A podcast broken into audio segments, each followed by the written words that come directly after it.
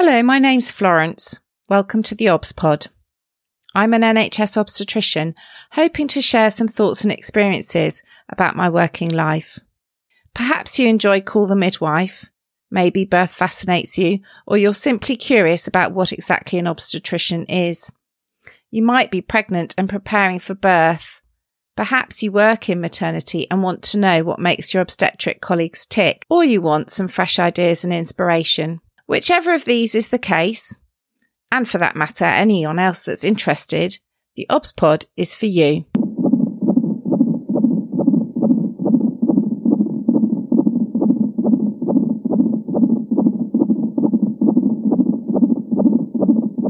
Episode 26 Baby Loss Awareness Week 2020. For the most part, maternity is a happy specialty. We look after a more youthful population than the rest of the hospital, and a more healthy one too. There's the expectation of new life and a positive life changing event. But let's not forget there is loss too. I think as a society, it's a bit of a taboo subject. We face up to birth, marriage, divorce, and death.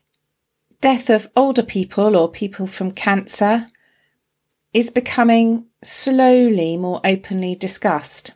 But the death of a baby, I still feel that's shrouded in secrecy. Women who've experienced the death of their baby have told me about people crossing the road to avoid talking to them, or of not looking them in the eye in the school playground, their baby unacknowledged, erased from existence. I think this is partly due to fear. We don't know what to say or do, so we do nothing. There's an uncomfortable silence. Yet on the flip side of that, I've had women tell me that until their baby died, they didn't know anyone that it had ever happened to.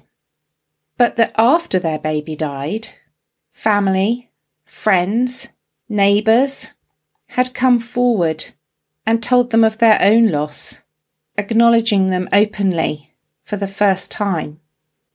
I'm doing this episode because this week is Baby Loss Awareness Week. So let's talk some statistics for a moment.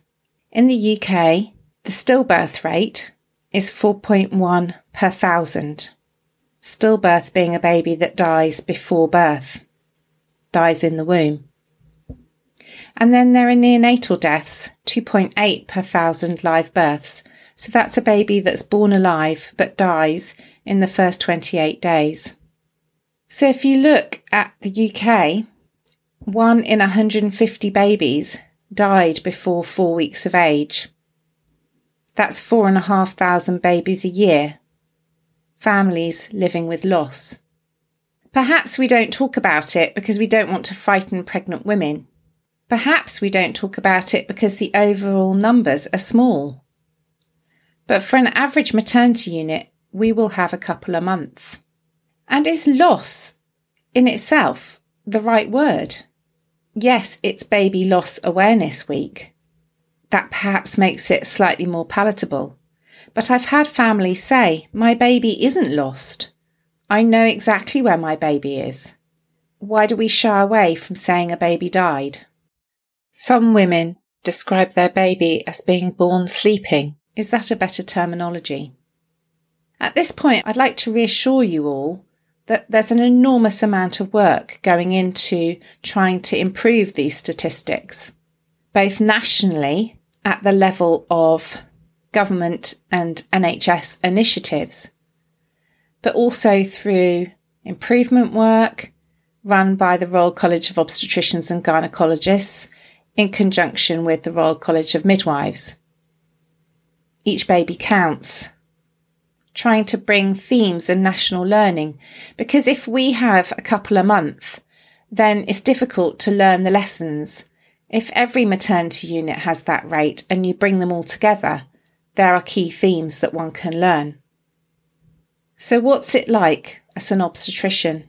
When a midwife can't find a heartbeat, you go heart in mouth with the scanner in hand, hoping against the worst Sometimes you can quickly heave a sigh of relief and see the heart beating away. But sometimes you can't. It's the worst moment in my job when you have to tell a woman her baby has died. You scan and you look at the views of the heart. You check. You check again. You're hugely conscious that the minute you open your mouth and say the words, her world will come crashing down.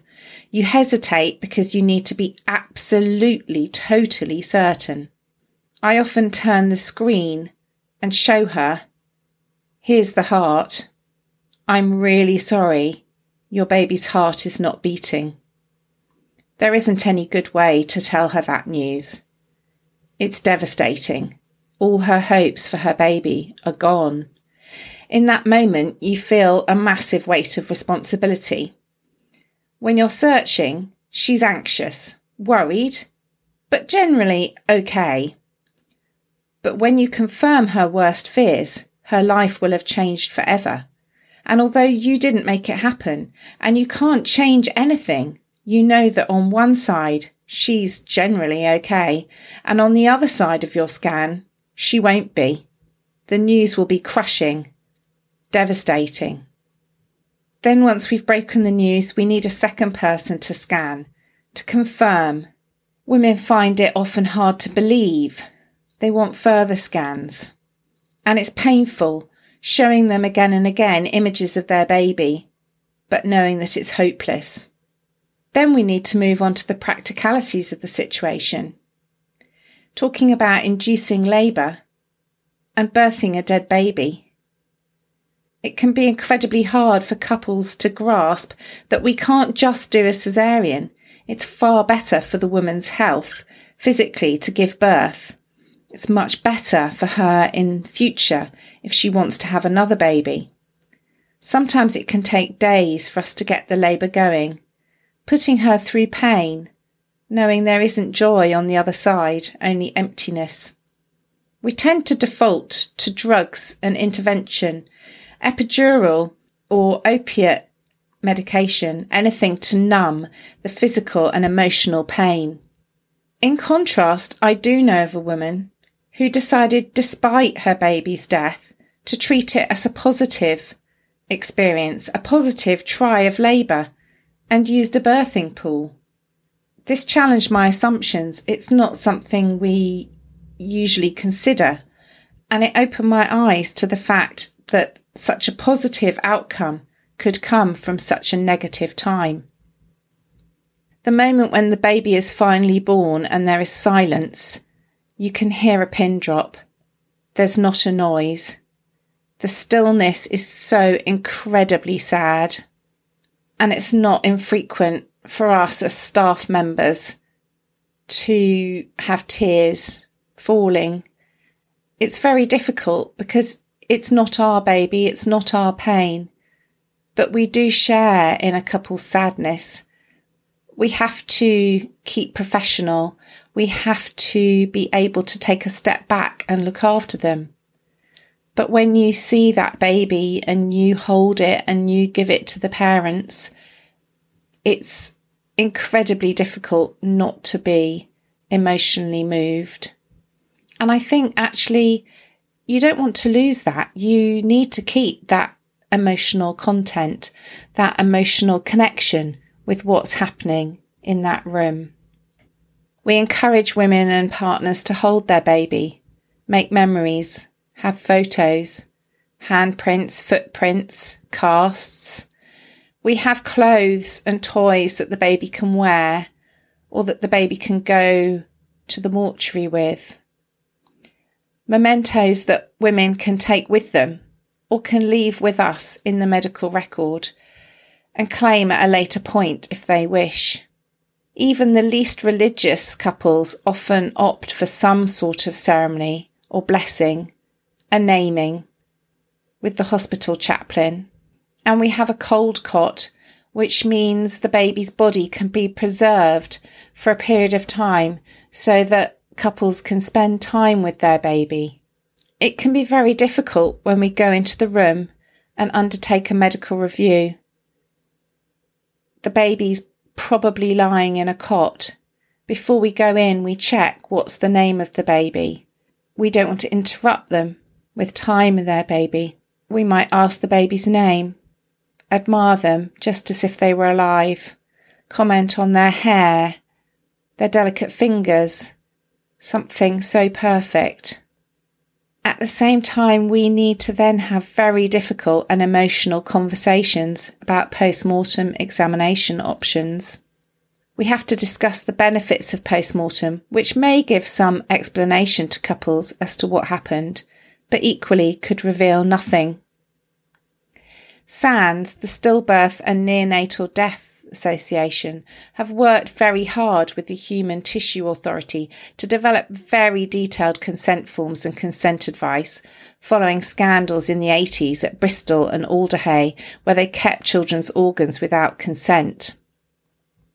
This means that parents receive extremely comprehensive information on which to make their decision. But it's difficult. We have to gain explicit consent for tissue samples, organ retention, genetic testing. It's very hard to talk in a compassionate way to couples at such a difficult time in their lives and to understand you're talking about their baby, all their hopes and dreams being taken, medically examined, cut up it's so hard to do in a tactful, compassionate way. Fortunately, they don't need to immediately make a decision. They have got time to think about it, and I think that's really helpful. A lot of couples do decide to go ahead, although some couples opt for a limited examination, perhaps an external examination of the baby only, or perhaps an examination of the placenta. And when I'm talking about stillbirth or baby loss, this can be any stage of pregnancy from 14 weeks upwards. So it may be that this was a baby extremely premature at an age where survival was impossible.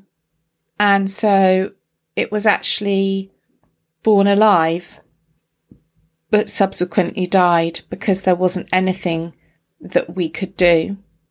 Or it could be a baby that was much further through pregnancy, almost at the end, perhaps 39 weeks, almost at the due date, that the whole pregnancy had been straightforward and then suddenly catastrophe had happened when I was doing the Nobody's Patient project, maternity experience project, we looked particularly at women with mid trimester loss. That is, women whose babies die before the age of viability, before 24 weeks, between 14 and 24. And I met an amazing woman, Catherine, of the Pinks and Blues, who campaigns on hashtag fast loss, first and second trimester loss.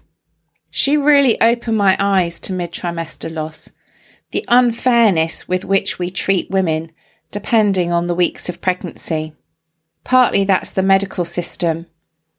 Before 18 weeks, perhaps giving birth on a gynecology ward, very ill suited to labour and time with a baby beyond 18 weeks, perhaps giving birth on a labour ward. Is that appropriate either? But it's not just the health system, it's society. At 22 weeks, if you have your baby, it's impossible for it to survive. But there's also no maternity leave. How are you supposed to pick up the pieces? You're more than halfway through your pregnancy and yet you're supposed to move on as if nothing had happened. Sick leave or going back to work are what face you. And when we were doing that project, that sparked a poem written by my great friend Jill Phillips, which sums it up for me so well. I'll read it to you now. a proper person. I wish we could have registered our son's birth. It's as though somehow he was not worth anything. A few more days, so arbitrary, so cruel. Who made up such a stupid rule? Just a few silly days to make him official. But we can't, so it feels like he didn't properly exist, like he isn't acknowledged ignored, dismissed, like nothing we have been through matters.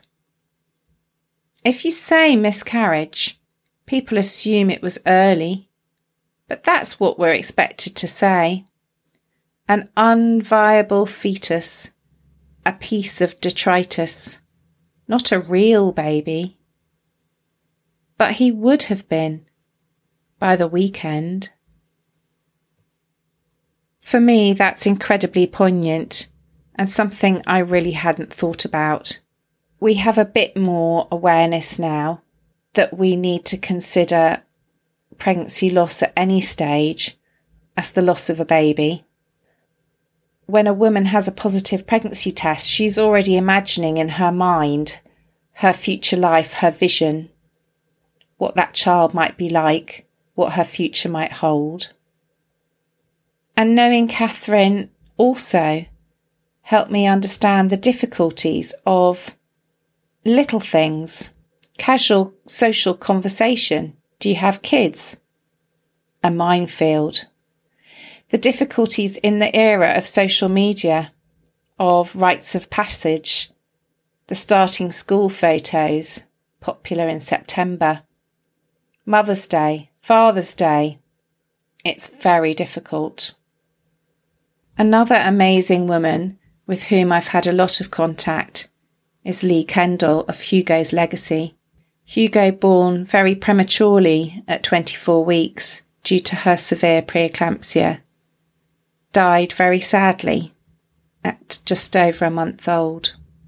And I'd known her for some time before we held the Nobody's Patient workshop and I knew about her experiences and she'd talked to me so much about how she'd missed out on seeing Hugo and holding him when she herself was in intensive care.